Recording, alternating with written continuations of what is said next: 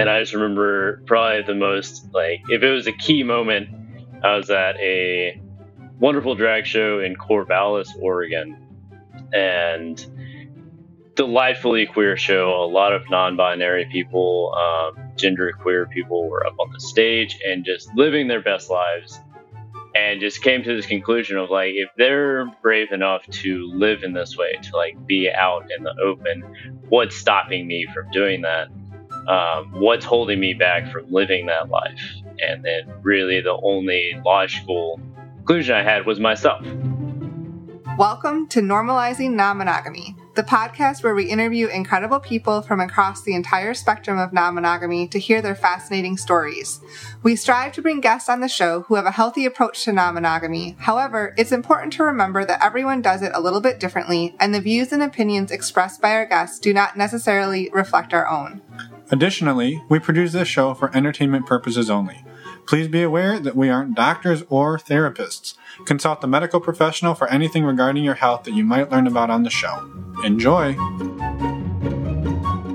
Welcome to episode 191. We're Finn and Emma, and today we have a beautiful interview with Izzy, who if you remember, from episode 181 is a partner of Ryan's. But you don't necessarily need, you definitely don't need to listen to Ryan's episode before listening to this one. But when you finish this one, go back and listen to episode 181 with Ryan. Yeah. And a huge thank you to Ryan. I think a handful of guests that we've had on the show in the last month or two have been connections through Ryan. And so that's just been amazing. So thank you, Ryan. Uh, and thank you, Izzy, for being here. Um, a little more about Izzy really quick uh, has been exploring polyamory for about three years, but the conversation is just an incredible one about being kind to everybody in, in your orbit, being kind to yourself, self exploration, and just I don't know, living life. It's amazing. As, as everybody in Ryan's orbit seems to be doing, right. is just living life to their fullest. And so uh, we love these conversations, and um, we're just excited to get them out there. One other quick thing, and then I'm going to shut up and let Emma talk. um, is uh, hey, just kidding.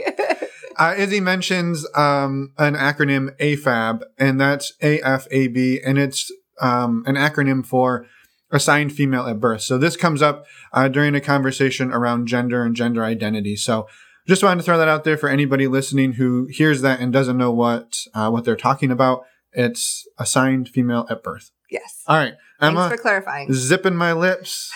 turning over the reins. Well, before we go talk to Izzy, we are going to go through our quick announcements. So first up, the we are not doing a virtual meet and greet in July, but we'll be announcing another one soon. So stay tuned. That'll be coming very soon. Um, we can't wait to have more of those. we we love them and we can't wait to connect with all of you soon in our meet and greets our Patreon community. If you are interested in finding community, we would love to have you join us. This is an amazing group of people. We thank all of you who are part of the community. It's blows us away every day. So we're so incredibly thankful for all of you who are part of the Patreon community. And if you're looking for um, places to chat and connect with other like-minded people, please check it out. Uh, we do have our monthly Q&A tonight. That's July 28th uh, at 9 p.m. Eastern and again at 8 p.m. Pacific. New time. New time. So the Pacific one is going to be an hour earlier than it has been previously. All of the West Coasters said, hey, why don't you move it up an hour so you don't have to be up until 1.30 in the morning talking to us? Right. And, and we were like, well, that's, that's brilliant. Re- that's really kind of you. so now it's at 8 p.m. Pacific and at 9 p.m. Eastern. Yes. Two different ones. Two different ones. So there's plenty of time to sign up. If you want to join us tonight, check it out and see if it's a good fit. We would love to have you. If not, that's okay. You yeah. can still listen to the show. You can still, you know, be here for us. Of course. We're, we're, we're still here for you. always. There's no requirement, but we would love to have you. If you're interested in joining, just go to our website, normalizingnonmonogamy.com and click on the Patreon button. And then we'll have a bunch of um, August dates for our calls coming out next week. One last thing before we jump into the show, uh, we just wanted to throw a quick plug in there for one of our favorite affiliates, stdcheck.com. If you use the links on our website, you get $10 off a 10 panel test, bringing the cost down to $130. We use this service. We absolutely love it. It is amazing, and using the links does support the show. Um, we've talked in the past about how easy it is. I'm just going to say it again. It's super easy. Yes, it's fast. It's anonymous in that you don't have to have a weird, awkward conversation with your doctor. and when you're done, you get your results texted to you in like a day, and then they're sitting in your online portal so you can share them with all of the people who you might canoodle with. Yes. Exactly. Yeah. And using the links on our webpage does support the show. So thank you so much for doing that. To find that, head over to our website again, normalizingnonmonogamy.com. Click on the resources tab and it will be listed under there. You can also find direct links in the show notes of your podcast player. Just scroll down a little bit. Find links there. And while you're on our website, if you go to our website, you can also contact us, send us a voicemail, send us an email. We would love to hear from you. Yeah, and I was just going to say one last thing. If you're looking and you really want to support the show and Patreon's not for you and maybe you don't need STD testing, that's not for you. That's okay. The best way to actually support the show is just to tell people. It is. Spread the word. Just tell people about it. When you talk to people, when you're out swiping through your Tinder, just tell everybody. Be like, hey, Check I, out on- this podcast. I only hook up with people who listen to normalizing non-monogamy. right. So that's our new standard. yes. Um, oh, that, that's weird. Like, Maybe that shouldn't Wait, be wait, our wait, standard. I don't think we did. No, no, no. Back that up. Back that up. totally made that up. That's not a thing. Anyway, uh, yeah. So that's just something we wanted to share. If you want, if you love what we do and you love supporting the show, but you don't want to do it financially, that's okay. Tell people about it. Spread the word. Spread the love, and we thank you for that. yes. And with that, Let's go talk to Izzy. Welcome to the show, Izzy. Uh, we're excited to have you here. We heard a ton about you on Ryan's uh, interview from a few weeks ago, but I guess that was episode 181. Yes, that's right. Nailed it. Uh, so if you have uh, listeners, if you haven't listened to that one, it's a fantastic conversation. Uh, but Izzy, welcome to the show. Thank you for being here. I'm happy to be here. Thanks for having me on the show. Um, as I said, my name's Izzy. I go by they, them pronouns. Uh, I live in New Orleans, Louisiana. Uh, I've been practicing polyamory for the past maybe three years now. Um, and happy to be on this podcast and talk with you all about it. Yeah, we're excited to hear more about your story from from your perspective. Uh-huh. Um, and I guess, do you mind taking us back in time, like three years ago? What what got you interested in non monogamy to begin with?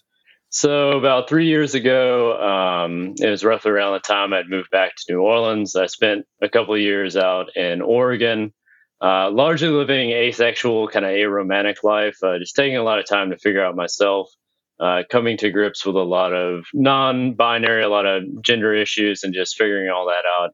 Um, I found the woods is a really great place to do that because trees are really comforting, um, solid things. So spent some time out there, but was still really connected to New Orleans. Had a lot of community out here and a lot of support. Um, so after spending some time out there, moved back. And once I got back to New Orleans, started get a little bit more into the feeling of um, like who I was as a person, how I wanted to express myself, and with that understanding of the new sense of self, um, could bring something to more romantic relationships. And one of my partners, Ryan, really being in the polyamory community um, and some other communities in New Orleans. Um, and we had been close since our college days and stuff. And just one day we're having dinner. It just happened to enter into a conversation about polyamory and romantic relationships and stuff. Um, and started um, really getting more into a closer relationship romantic wise. Um, but that was started with the original intention of being an open relationship, uh, being polyamorous. So right at the start of that relationship, um, kind of just being in the headspace of this is open. These are expectations of each other's these are kind of you know initial boundaries. But as relationships go you kind of renegotiate them as times change especially now with you know having come out of the covid pandemic and stuff that was a really unique trying time for boundaries and relationships and stuff. Um, but yeah so slowly transitioned out of the kind of aromantic asexual role into more of a queer romantic way trying to learn how to relate to people in this kind of new new identity so that was that was about Yeah. three years ago That's awesome. Thank you. Uh, do you mind taking us back a little bit further? You know, you throughout your childhood and adolescence, like growing up, did were different relationship styles uh, modeled for you at all, or how did that? Did you know anything about polyamory before three years ago? Well, and I and I want to maybe also like throw in there too, like the big change from the the asexual aromantic path or, or, identity that you had to moving into polyamory, which I guess maybe for people who aren't familiar with asexuality and aromanticism, aroman, yeah, right? Did I get that right? Um, maybe yeah. like explaining a little bit about what that, like what that looked like for you. Um, and, and then tying it in maybe to, to Emma's question about like how, yeah, how you kind of had those things modeled for you. Yeah, that's a good point. So I'd actually say both y'all's questions kind of tie in together in the same way. Um, to start with, let's give it a historical context. Uh, I grew up in a very conservative town in Texas. Uh, was very straight for most of the years of my life, uh, and then when I turned 18, came to New Orleans. You know, they kind of that pressure to act that way and be um, a member of the community as a straight conservative person, uh, male gendered person uh, wasn't really there anymore. Had this crazy culture of New Orleans kind of introduced me into all these different modes of thought and being. But the model I'd had before that was a very straight male. This is how you interact. You find yourself a nice uh, female gendered partner, and you know you do the whole relationship thing, flowers, date, and stuff. And I played at that game for a long time and was largely dissatisfied by it. Felt a lot of frustrations um, and a lot of that was internalized, um, mainly because you know if you're playing this game, you see everyone else is really successful at it. Um, it gets kind of a weird feedback loop of like, why am I not satisfied this by this? Why am I not feeling happy when obviously everyone else is doing it well? Um, and a large part of that was being uh, queer, but not really coming to terms with it. Um, so as time went on, and I realized, you know, I was coming out of these relationships feeling really dissatisfied, or my partners in these very monogamous, kind of more straight conservative relationships would also be dissatisfied. Came away feeling that people were hurt, that emotions really weren't identified, and communication wasn't living up to you know either of our expectations. So within that, realized I you know wasn't feeling as happy or satisfied in relationships. My partners weren't feeling or, as happy or satisfied um, so that led me to more of this idea of kind of burn it all down. So just throw out that old ideology, that kind of framework of like, you know, the dates and moving towards marriage, moving in this like very elevator model of relationships um, to more asexuality. So cutting out a lot of these confusing components for me of relationships and boiling it down to like, what do I see in interacting with people? You know, I had all these very close friendships with people, people I loved and respected a lot, but I didn't really know what to do with a lot of that emotion and feeling because it didn't fit into the more monogamous model of interacting with people. Because within that mon- monogamous model, there's a lot of demands that it moves forward, that you're building something. And after a while, I realized that isn't a realistic expectation of a lot of people. And you can go out and have a nice date with a close friend of yours, does it mean you're dating? Does it mean it fits into these all these weird little terms and stuff? And after a while, just coming to grips with like maybe the issue is the framework and not necessarily myself. Um, so turning that away and kind of taking away all the expectations of monogamy and straight culture and heterosexuality and all of that gave me a chance to build. Um, so that was kind of the start of my time in Oregon, kind of dialing back a lot of my relationships and as I found I got more comfortable with myself, I was able to open up to people more. And once I got into the polyamory um, community and found that, found these beautiful kind of expressions of the relationships that focus more on um, individual experiences with people without the like very heavy expectations of uh, monogamy. So it was found in polyamory. Uh, once I got into it, it was just a really nice way to kind of balance a lot of that emotional expectation and also time management as well uh, with mm-hmm. people. So, yeah. yeah. Yeah, I was I appreciate all of that, and I was curious on the like you said, it was kind of like the burn it all down like um, model or strategy approach to it. I was just like, I, we haven't talked to too many people uh, who have identified or do identify as, as asexual. And I was just curious. It, it sounds like you've kind of come away from that in some respects, but I was curious when you when you shifted there to like was it that you didn't like find any enjoyment out of that or was it more that like you saw that or you felt that introducing the sexual component to a relationship just complicated it in ways that you weren't feeling good about in general? I would definitely go for the latter part of that mm-hmm. question. Um, I think sex complicated a lot of my relationships. Um, I think a large part of that was gender identity, um, mm-hmm. having to slip into a more masculine role and these relationships with more, you know, AFAB people. And definitely was more on my own internal side um, that I would get really confused. There'd be a lot of dissonance in interacting with people sexually, whether they be male body or female bodied people. I always felt, felt like I was going more towards like this masculine role, um, largely because at the time didn't really understand fully what it meant to be queer, how to present that identity to other people, which is an important part of like the sexual side of a relationship is that trust being with a partner. Uh, and I felt like I wasn't really bringing that to the table. I was bringing a lot of the misconceptions and kind of backwards ideals um, that I had in my mind.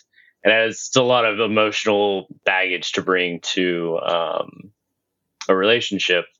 So I felt in my own mind the easiest way to handle that would be to kind of cut that portion out of my relationships uh, and focus more on kind of the groundwork of it is expressing the emotional side, uh, learning how to you know, do the time management of it, learning how to experience people more in this dynamic sense rather than a like singular monogamous focus. Mm-hmm. Um, and the aromantic side as well is kind of goes back to this idea of like let's take all of these preconceived notions put them in a little box and send them out down the mississippi. Um, and so just getting back to this like let's just get down to a ground model and get back to a more experimental one where you know every relationship is another chance to develop to reflect and kind of come up with new ideas of how to interact with people. And really getting to this idea of every relationship is unique what may work for one person who's very important in your life cannot be easily translated to another person. Um, so really just continuing with this experimental model and moving away from asexuality kind of just goes back to that idea as well of just the experimentalism of it. Like mm-hmm. never really getting caught into one groove of like oh this is working we're just going to keep copying and pasting it. Instead reflecting on it entering into new relationships that may challenge me in different ways and uh, give me a new opportunity to develop as a person but also get to know people better mm-hmm.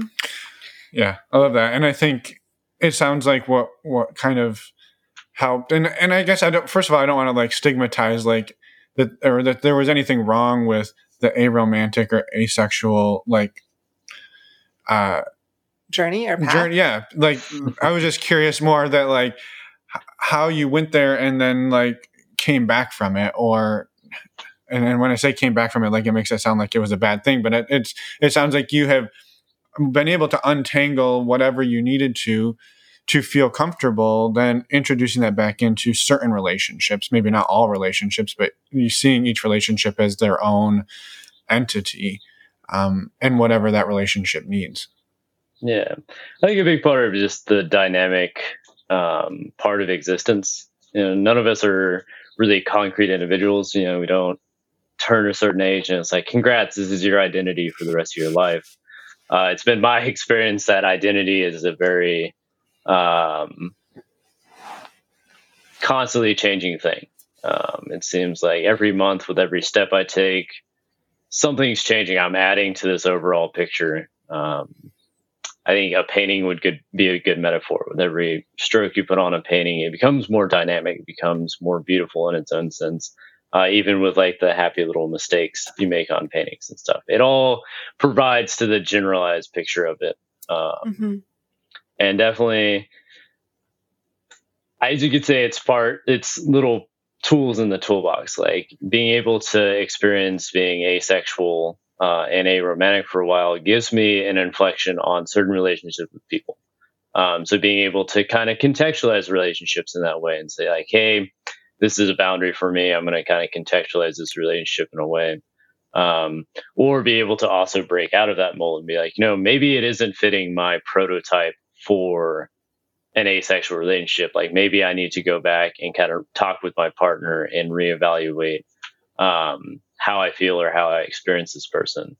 So I think it goes back to this idea, kind of what I was saying, just the experimentalism of it. Um, really looking at relationships and life experiences as chances to add more data to the set.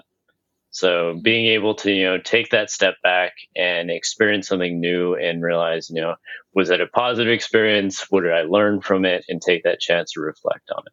Yeah. yeah. I love that approach that just like everything in life is an experience and then you kind of become the sum of, of your experiences. Yeah, uh, totally. that is very true. Uh, if you're comfortable sharing, I know I definitely want to hear more about the polyamorous side of um, your journey here in a minute. But if you're comfortable sharing, I'd love if you could talk a little bit about uh, the journey that you went on to figure out, or I guess, question your sexual identity and um, gender identity, gender identity. Uh, if you're comfortable doing that.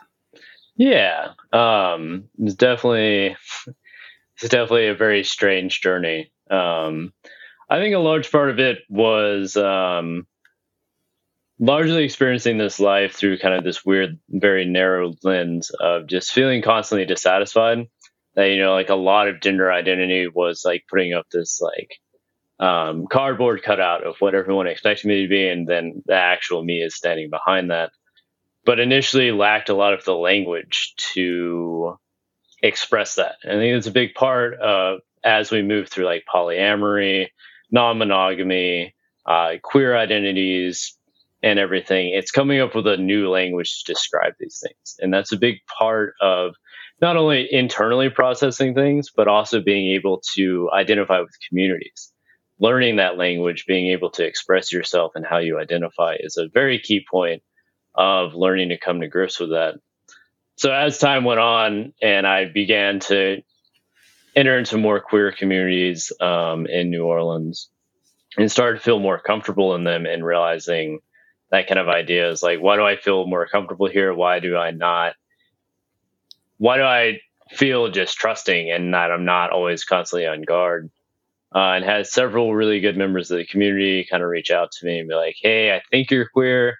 Here's some literature, here's some books and stuff, and being initially very resistant to that idea of being you know, non-binary and learning these new languages and just being resistant to it.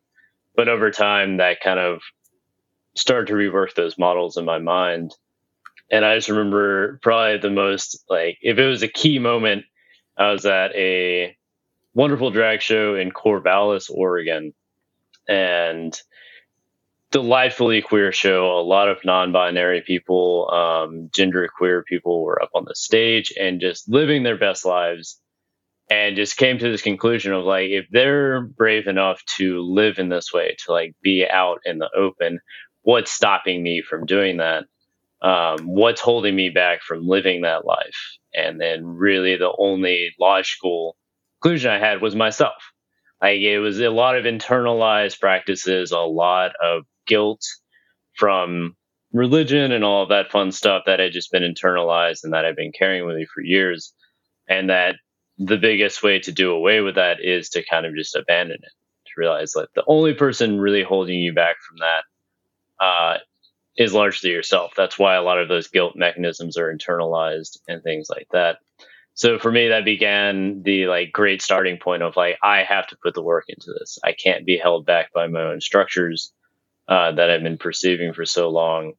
And that kind of began the journey of like figuring it out being more open to my um, friends and family and finding you know some pitfalls in dealing with people but also largely a very supportive uh, community. And that's actually what led me back to new orleans was finding there's a very supportive um, community here that allowed me to live a new identity and be very supportive of kind of me developing that and coming to understandings and kind of being able to experiment in this um, wonderful city.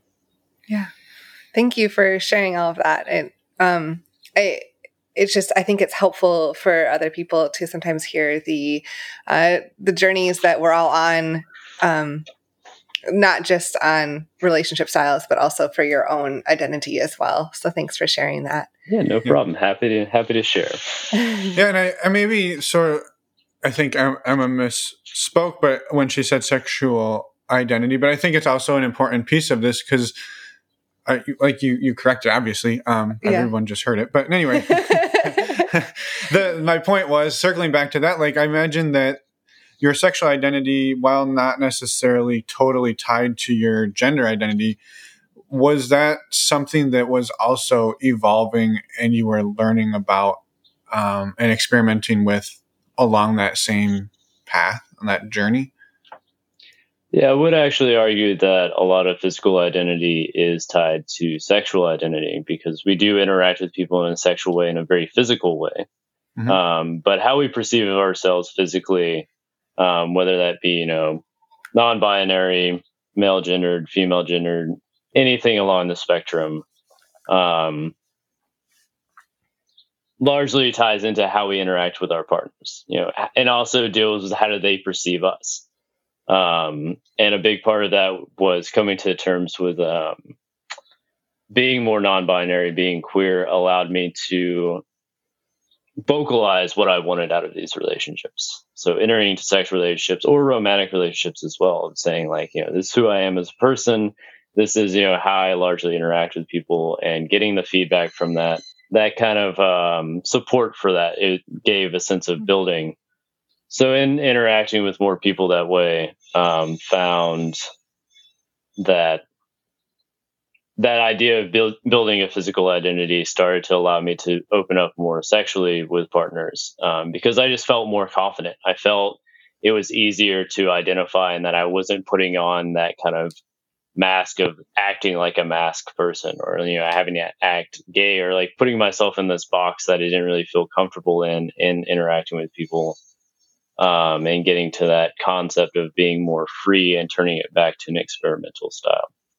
Yeah, Yeah. I just I think I love like you keep saying the word experiment. I think I just love that approach to life that it's just an experiment, and um, I think I can really appreciate that. And I just thank you for for that perspective. Mhm. Um, I was just curious. Do you? What, we've kind of covered some of the background and some of the groundwork. Do you mind sharing like what maybe what polyamory or what your relationships look like today like high level like are there 20 of them are there 5 of them is it is it just just you for now? Like what does it kind of look like today? And then I'll maybe kind of build on that. Yeah, I think at my current count, I have uh, about four continuous relationships going. Um, to be relationships that I term as partnerships, um, which you know it goes back again to language and kind of this idea of how do we term things. Um, largely, partnerships for me just mean the expectation of like, hey, I want to get to know you, I want to spend time with you. Um, and in the craziness that is my schedule, it largely also means a logistical side of things of like, I'm willing to take time out of my schedule uh, and devote that towards you. So, yeah, most of them are in New Orleans. I have one long distance relationship um, that I've been maintaining for about a year and a half now. Uh, it's been really great. A really great opportunity to work on communication and kind of seeing um, you know, like how do you keep the lines of communication open when you're thousands of miles away or hundreds of miles away um, and so that's been an interesting experimentation and a lot of it as well is like different you know kind of interests in life finding people from different backgrounds i think a big part of my experience with polyamory has been not placing all of the expectations of my life on one singular person like you know Ryan has been really great in my life of you know helping me feel comfortable in a home. Uh, really great on the domestic side of things, and we get to do you know, the nice little house dinners and interact and you know, act as a cute couple at the household, but also build something domestic, which is a really great way to invoke a sense of safety and security uh, in housing and also in a relationship. Um, and then my other relationships kind of go back to that experimental idea again, uh, just kind of different inflections of myself. Um, so finding, you know, kinks or different things that I want to experience and find people are really interested in that. So rather than putting it on my partner and be like, oh, I really want to experience this thing that you have no idea how to do and have no experience at, uh, being able to find a partner and be like, hey, you seem you're really into this. Like, I've always wanted to experiment or like learn more about that uh, and being able to start a relationship on that and kind of build it within that um, context of experiencing other people from different backgrounds. You know, sometimes you'll find someone who's really good at that emotional support, and you might have a partner who has absolutely no interest in that. But you can get along well on going on dates and doing, you know, the life experiences with the absurdity and all of that. Um, so a lot of it's kind of the balance of my own mental, emotional, and kind of physical needs uh, between multiple partners. Yeah, yeah, makes total sense. It I, does. I appreciate it. I think I love too. Like, I think it's it's again, it's easy for people when they hear relationship to think like, oh well, we're you know whatever we're in love or we like each other, but we and we have you have to have sex and you have to do all of these different check boxes and I think that you're take this to the level of just like each relationship is its own and whatever that involves it involves and and it doesn't even necessarily need a label some of the time. Like you said you use partnership instead of relationship. And like i don't know. I i just i've really enjoyed hearing the your approach to all of this. I i just appreciate that. Thanks. Yeah no problem. That's that's why i'm here to share this yeah. experience. And I think a big part of it is also looking at relationships is constantly being dynamic. Mm-hmm. Um, I think before before mono- or before polyamory and non-monogamy, a big frustration was this idea of like, oh, well, this has to move in a constant direction. Like it has velocity behind it. It must build towards this like endpoint. And then largely finding out that that's in a sense kind of bullshit because relationships are dynamic. People change life circumstances change. Um, having this idea of being able to sit back and reflect not only on your own personal growth or your own personal challenges, but also reflect with your partner on like, you know, what's changing in their own lives. You know, am I in a position to support this or do I need to step back and allow themselves the time and space to grow and being able to, you know, change the dynamics of a relationship and reestablish expectations and boundaries of it so that it can continue being a relationship. Um, I think this concept of breaking up is like, it seems like such a de facto thing. Like, you know, you're like pulling the plug on something and it just disappears. I don't think that's necessarily true. I mean, you can't just throw away a relationship um, that easily, but you can renegotiate the boundaries of it or talk about expectations um, emotionally, physically, mentally, and all of that, and learn how to rebalance those kind of scales of expectation. With like the caveat of being like, there are certain toxic relationships out there that do require that kind of substantial, like, no, this is done, this is off, in the split. But yeah, for me, mostly this this dynamic of you know reevaluating and reflecting on relationships because um, we all grow, we all change, uh, we all have our challenges, we all have our successes. I think it's important to kind of take like throw all that into the picture as we grow and live together. Mm-hmm. Yeah, totally. You know, I'm curious when you started down the polyamorous route uh, just three years ago. What are some of the challenges that you've encountered along the way? So I think with all noble endeavors, I started with absolutely no idea of what I was doing, um, and kind of just threw myself into it.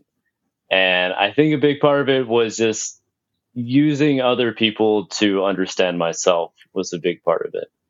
Um, so finding people from diverse backgrounds and getting to know them, and no longer being afraid of like, oh, where is this going? How is this building and stuff, and just treating it more as an open-ended like this relationship is starting largely as you know just an emotional connection. We talk really well, we get along together, uh, and then being like, oh well, now I'm not afraid anymore of this going in a romantic way because then that muddies the waters and puts all these expectations. With polyamory and you know our community being more experienced in it, found it was easier to make these kind of little jumps in trust in interactions, uh, whether they be you know, emotional, mental, physical, sexual, and so on, it isn't as dramatic as a jump as it was with monogamy. You know, like whereas you make the jump to being in a romantic relationship, monogamous wise, you know, suddenly now you've cut out a whole bunch of other people. Whereas in our polyamorous community, you know, there isn't that large like, oh, now I have to raise up the like the gates on the moat and things like this, and you know, push all these other people away from a more romantic or physical side. So being able to still manage, you know, my own feelings about romance and getting to know people while also developing closer ties and relationships with people um, was kind of my initial experience with polyamory. And it definitely it took a while. I was definitely very shy coming into it.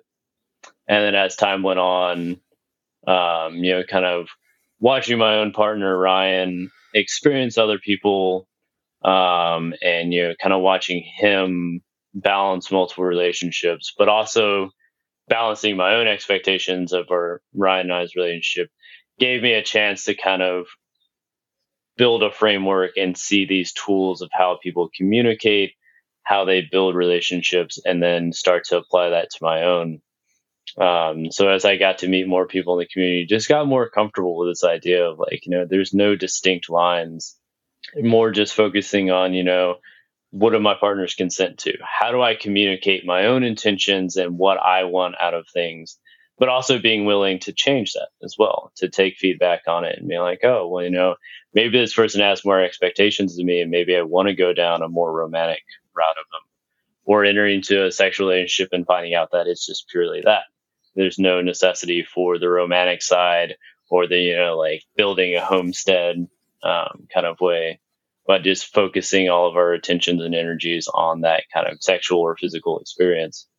Um, or even going back to just casual relationships where it's like, hey, you want to go meet up for a beer, um, but you do that, you know, 10 times over a year and you suddenly get to know that person better and you share and you get to learn all these like very vulnerable parts of a person. You build up this sense of trust um, so that was kind of my experience getting into polyamory was looking at relationships in a more dynamic way and learning how to re-experience people without these kind of absurd expectations. Yeah, and I think what what just like listening to that, I think a lot of it is that like fluidity, mm-hmm. um, right? Because what you just described. Let's let's say if if I went out to dinner once, let's say once a month with some someone, like his like society would probably look at that and say, "Oh, you're just like you're just a friend who goes out to dinner once a month." But like you've kind of taken that and lumped it in as a, a relationship, which it is,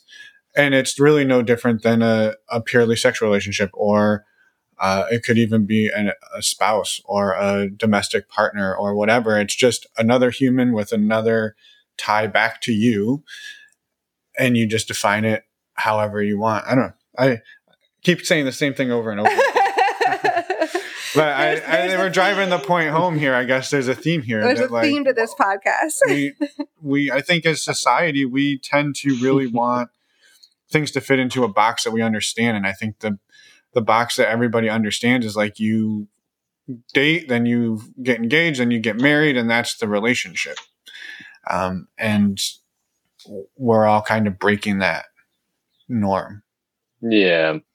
They've always heard it kind of mm-hmm. referred to as like the elevator model. You know, like you get on the elevator and you go up to the different floors, but you're always moving in that upward direction. And just never really feeling satisfied with that. Um, and I think a big part of that was just because I'm constantly changing and adapting my own sense of self and identity. Um, it's hard to sit still within that model and like feel like I'm moving in a generalized upward direction. Whereas you know, at any moment could just take a dramatic right turn um, in kind of how I experience the universe or how I uh, display myself. And I think a big part is bringing that to relationships and kind of looking at them as this like mm-hmm. more dynamic model. Yeah, totally. Yeah. How have you? I mean, you've already explained some of this too, but like, have you seen yourself grow in ways that you weren't expecting? I have definitely seen myself grow in more emotional ways. And I think it goes back to the concept of learning language. I know growing up in more of a mass, like a hyper masculine household in Texas and kind of having that be my framework for the longest time left me with a very limited grasp of how to experience, but also how to relate emotion. I think a big part of that is the language we use to talk to each other about feelings and intentions if you don't really have that kind of working knowledge of emotional intelligence, like you can have all of your own emotions, but if you can't deal with them or express them to people, you're kind of just left left with this chaos. And for the longest time, that's what I had. And I think in entering into polyamory, and one of the biggest things that I've had to deal with, and I've seen other people deal with, is the concept of jealousy. And you can look at it from multiple directions. It could be either like an irrational, just natural reaction as humans to it. You can also look at it as like a societally inflected emotion of like, oh, well, I have to feel jealous because everyone else feels this kind of emotion about that, about polyamory. So learning how to deal with emotions in a polyamorous relationship gave me the chance to develop language around that, um, to be able to talk to partners about like, hey, I don't feel comfortable with this, or like, or the corollary of that, I feel really happy when we do this one thing, or like, you know, I feel really happy about the direction this is going. Um, so learning how to gain that emotional intelligence was really important to me and getting the ability to communicate better about relationships, about expectations, about boundaries. And it's largely a growing process of that. Um, that's been a really great experience. Um, and I've enjoyed within polyamory.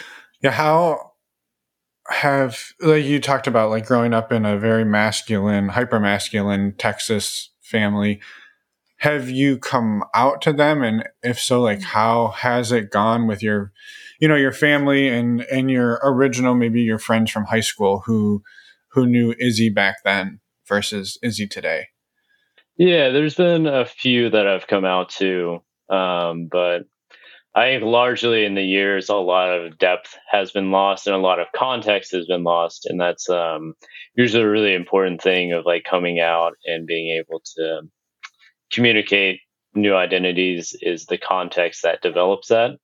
And so I have come out to my family in very limited aspects, um, largely because it does go back to that language problem.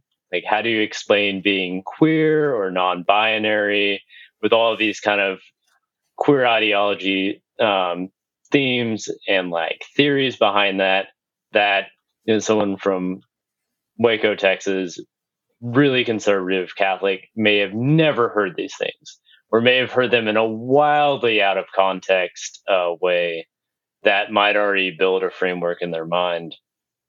Um, so for the most part, I always find myself more comfortable being open about you know being polyamorous uh, and being queer with communities that are already knowledgeable in that. Admittedly, it is fun with you know work and like more non-personal times to talk about polyamory to people. Um, I've always found that's a really easy way to breach into talking about you know more queer themes or talking about relationships because it's a very simple introduction. It's like, oh, I have multiple partners, or like people like, oh, who are you dating? It's like, well, I have several people, and it's a very good springboard because it often confuses people, but not in like a very hostile way that sometimes coming out as queer or non-binary does. I do realize there's a lot of people who look at polyamory as a very like distinct um, kind of like purely sexual thing where it's like, oh, you're just having sex with multiple people. And then getting an opportunity and talking with more monogamous people and be like, no, it's much more dynamic than that. You know, having multiple relationships means you have the opportunity to fill multiple goals within your life, you know, the mental, the physical, emotional, and sexual as well. And finding, you know, you don't have to put all of that onto one person. And that's a very, I've always, in looking at monogamous relationships, I've always been baffled uh, that one person in your life has to take on that huge role. And it just seems like an absurd expectation. Uh, so, in talking with more monogamous people and trying to describe polyamory, really just getting down to this groundwork of, you know, communication, expectations, and also just the dynamic aspect of it. You know, what is this person's role in my life? How does that change? How does that adapt? Uh, and just kind of mm-hmm. looking at that. Um, but from that concept of like growing up in a hyper masculine community, very conservative, religious, um, I had no access to any of that. Um, so it was largely once I was in my more formative years around like 18 onwards, having to come to grips with that.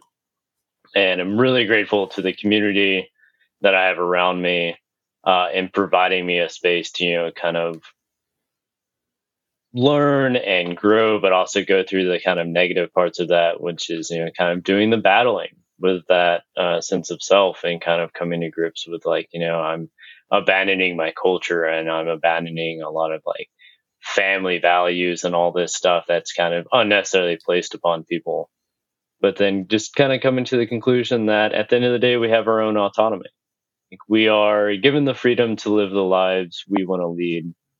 And it's a double edged sword on that one. You know, you accept that you're free to do that, but you also have the responsibility of, you know, how do you interact with people with that? How do you develop that?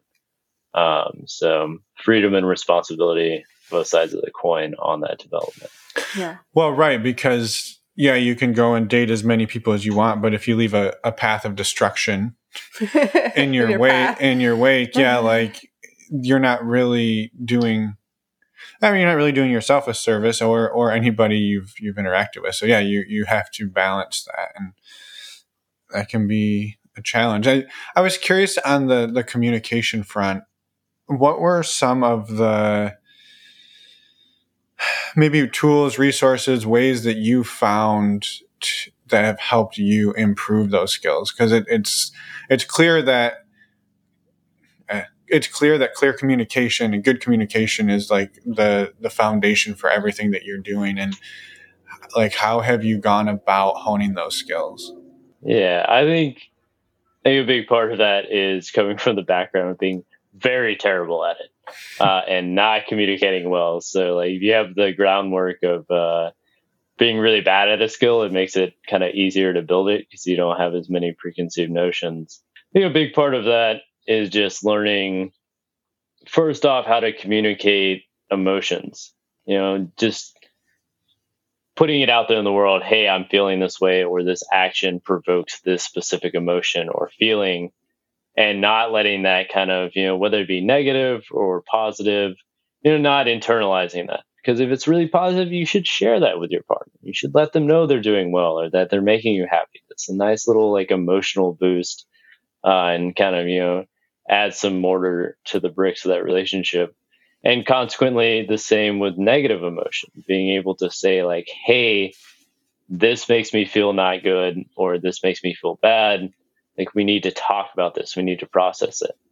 Um, and a lot of times, you know, it's not like a demand, it's not like a boardroom meeting negotiation. A lot of it's just the ability to be open and frank. Um, and that's what in a lot of my relationships helps develop that sense of trust in them and the ability to be vulnerable. Um, and then beyond that, a lot of it's the negotiation of like expectations. Like, you know, I keep going back to this idea of a big part of polyamory is logistics. So yes. like figuring out, you know, like, oh, I need to devote a certain amount of my time and attention to you but I also have these other expectations like jobs and you know like going out and having fun or decompression time and other partners. So being able to communicate the almost like logistical expectations of that uh, and sometimes i will admit it does become kind of a nightmare of like all right i these few days off or opening up the google calendar and being like oh well, like you know i can put you in here i can put you in there. Um, so learning how to experience the expectation of time um, but also how to share spaces together. Um, I mean, a large enough like open polyamorous community, you might end up at the same event with like two or three different partners, or you might be that one-off partner there as your partner is there with two, two or three other people, and learning, you know, how do you negotiate like the emotions of that and like sharing that space. Um, and it goes back to that idea of just open communication, learning how to identify emotions in that moment and not letting them kind of fester or you know kind of kind of like um like a snowball rolling down a hill it just kind of gathers more and more mass as it rolls down. And then you know that one little just like oh, i got bent off about this small thing then becomes a very huge like issue because it gained that mass.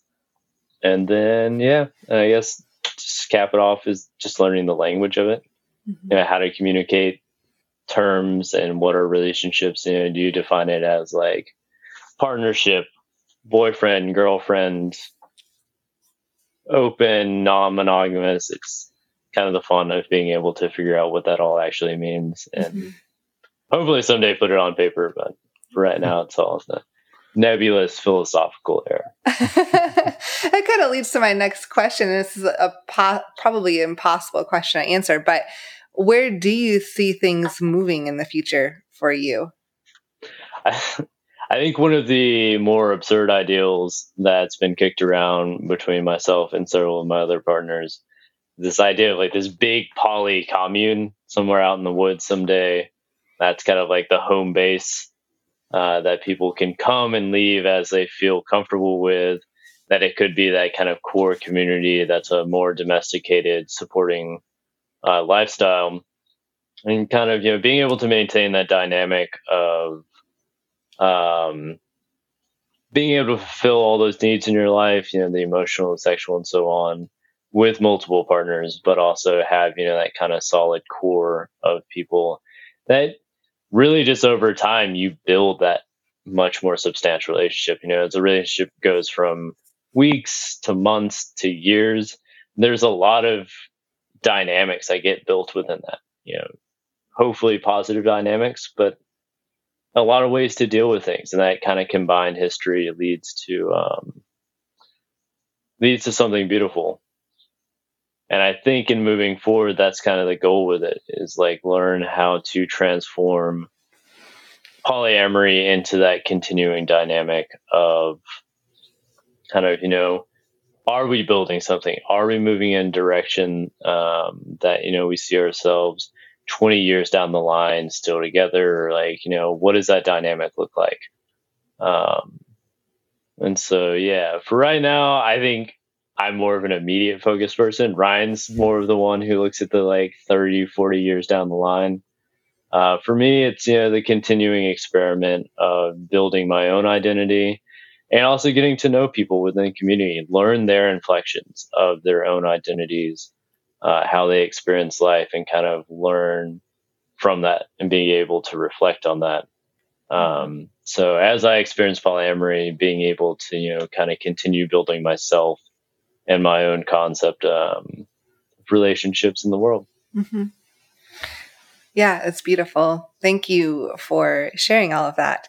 Yeah, I th- I, I totally agree. Like it's been uh, a beautiful conversation, and I think we're both really excited to get out there. Maybe a couple last questions that we'd love to hear from you on. One of them is on how you keep yourself safe, both just physically, but also like your sexual health. Um, both of those are, I think, front of mind when people start thinking about going out into the world and having multiple partners. So, um, I guess, how do you approach that? Yeah, so I do have a background uh, in medicine. I work as a paramedic, and a big part of that job is advocacy for our patients. And a big part of that is, you know, bringing our own medical knowledge to the world. And I think there, you are correct on, you know, in polyamory, there is a conception that, you know, all this hedonism means we're overrun with, you know, STIs and things like that. I think there are, that's a terrible misconception because if anything a lot of us are more educated on the risk of having multiple partners and do put in um, a lot more safeguards. I think the biggest one you can put in place is routine sti testing. It's easy. Most insurance companies cover it. Even if you don't have insurance there's a lot of really great clinics out there that offer free or reduced price uh, testing. Um, i think given you know learn the risk in your community. Um, I tend to hook up with male body partners a lot. Louisiana tends to have a high HIV rate. Take prophylaxis for uh, preventing HIV infections. Um, it's a really great thing to talk to your doctor about the risks slash benefits of. Um, but also, you're talking to medical professionals about the risk um, of sexual relationships and how to mitigate those risks. I think on one side we tend to balance more on like, oh, the risk and the scary high school videos of infections and stuff that we don't really talk about how to mitigate that. And that's a big part of public health is you know what are the habits we're developing to mitigate risk so i think if i just boil it down to some simple things routine sti testing using prophylactics condoms dental dams um, truvada or what have you for hiv prophylaxis uh, and then the last thing and probably the most important thing is communicating with your partners so you know if you have a potential exposure to an STI, really remove that stigma of feeling embarrassed or shameful about it. Because the best thing you can do is just share that with people and let them know that there is a potential for exposure.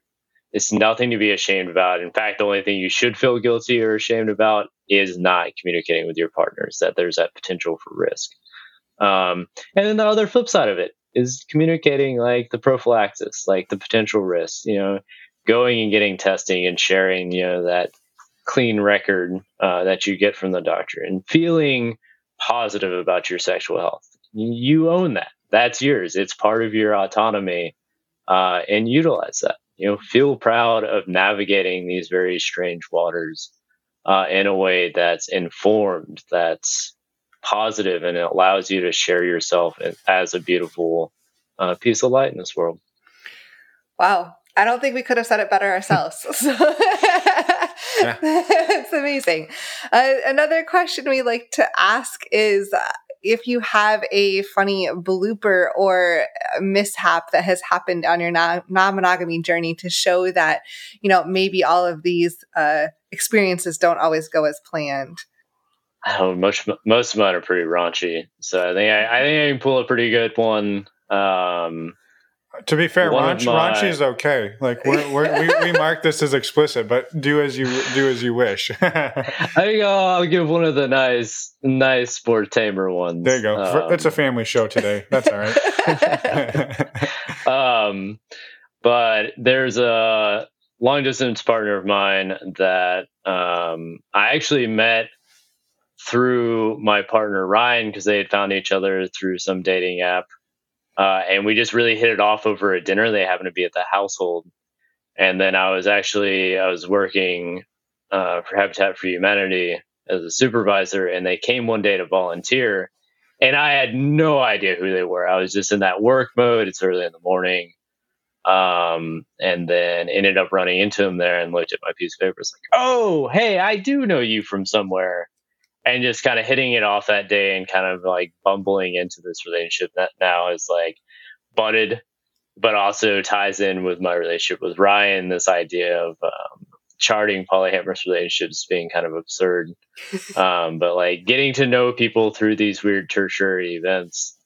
Uh, one of our classic household activities is to kind of put all our names on a little piece of paper and then start drawing the circles of polyamory and then it just becomes pure and utter chaos after a while because you, might have someone down in this far corner that then has interacted with someone in another far corner at the opposite edge of the page. Um, so that's kind of the one of my favorite bloopers of polyamory is trying to look at the ties that bind, um, and then being able to almost chart it kind of globally or nationally.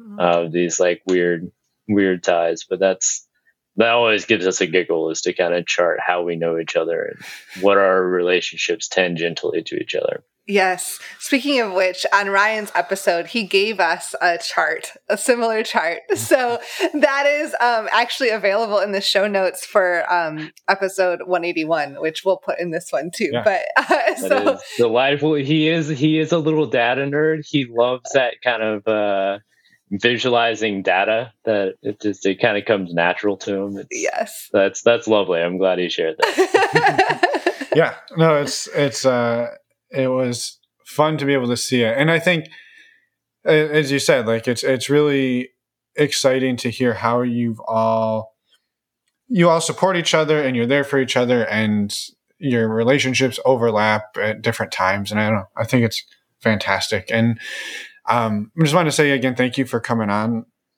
Is there anything that you haven't shared with us that we haven't asked about that you want to get out into the world? We wanted to give you the chance to do that before uh, we let you get about your day. Um, and again, just to say thank you for being here. Yeah, like to return that gratitude. Uh, thank you for having me on this. Super happy that more people are taking the time to kind of publicize polyamory and kind of put it out there that this isn't um, all like hedonistic, running out debaucherous games. That it really is a dynamic, um, beautiful expression of relationships and is a nice kind of, in my own mind, a challenge to monogamy and some of the pitfalls of that. Uh, so just want to take a moment to say thank y'all for doing the work you do. Thank you for giving me the chance to be on this show. Super appreciate it. Um, and outside of that, just the standard boilerplate: love each other, be nice to each other, um, and just follow your dreams. Yeah, I love Beautiful. that. And and nobody can see it, but you have a sign behind you. I believe it says "Be nice or leave." Is that? Yeah, that uh, that is my only house rule for wherever I live. I've had that thing for like 13 years now, and it's always hung up in any house I live in. And I always point to that as kind of the golden rule. Yeah, I love it. That's well, perfect. We appreciate Be nice it. or leave. yeah, I can totally appreciate that. And so, yeah, again, thank you, thank you for the kind words. We're always happy to give the platform uh, to anybody who's got an amazing story, and and you definitely do so thank you for sharing it. Thank you for being here and have a fantastic day. Yeah, thank you so much. Yeah. Thank you, Emma and Finn. It was a pleasure speaking with you all today, and y'all also have a wonderful afternoon as well. Thanks. And we're back. Thank you so much, Izzy, for coming on the show, for being vulnerable and sharing your story with us. It was amazing. Yeah. Um, yep. you I have anything to add? No, I think th- these episodes with people that Ryan has put us in touch with have been some of the most deep, some of the deepest, some of the I don't know, just amazing conversation. So again, Powerful. thank you, powerful. Thank you, Ryan, for that, and thank you, Izzy, uh, for coming on and being vulnerable. It was an honor to talk to you, and we hope it's not the last time. Yes, no, we definitely hope we can visit all of you and and meet everyone in person for someday. the New Orleans Bash. Yeah, New Orleans. New Orleans, no, Orleans. I think we're now we're just offending people from from there. We'll just say from there. From so they know, so yeah. we don't have to say that anymore. Right. Okay. Well, we were going to keep this outro short, so we'll still try to do that. next week, we have an interview with Jacob. So come back next Wednesday, check it out. If you um, are interested in, as we said in the intro, sharing our, so- our sharing our show, we'd love for you to spread the word. And if you want to contact us, just go to our website, normalizingnonmonogamy.com, click on the contact us button, send us a voicemail, send us an email. We would love always to hear from all of you. Yeah, you can come on the show. Yeah. These people who have been on our show, while they're amazing, they don't do anything special other than reach out to us and say, "Hey, I'd love to come on the show and share my story." That's true. It's not that and hard. so you just reach out, you say, "Emma, Finn, let me share my story," and we're like, "Hey." Let's amazing, schedule it. Amazing human, come on and share your story. Yes. So we highly encourage that as well. Also, a fantastic way to support the show. Uh, that's very, very true. All right. So. But if you want to, you can still join the Patreon. there is a Patreon call tonight. You That's still July have 28th. You still have time to join, and we hope to see you there. We would love to have you join us. And now I will stop talking and let you get along with your week. Yes. Bye, everyone. Thanks for listening.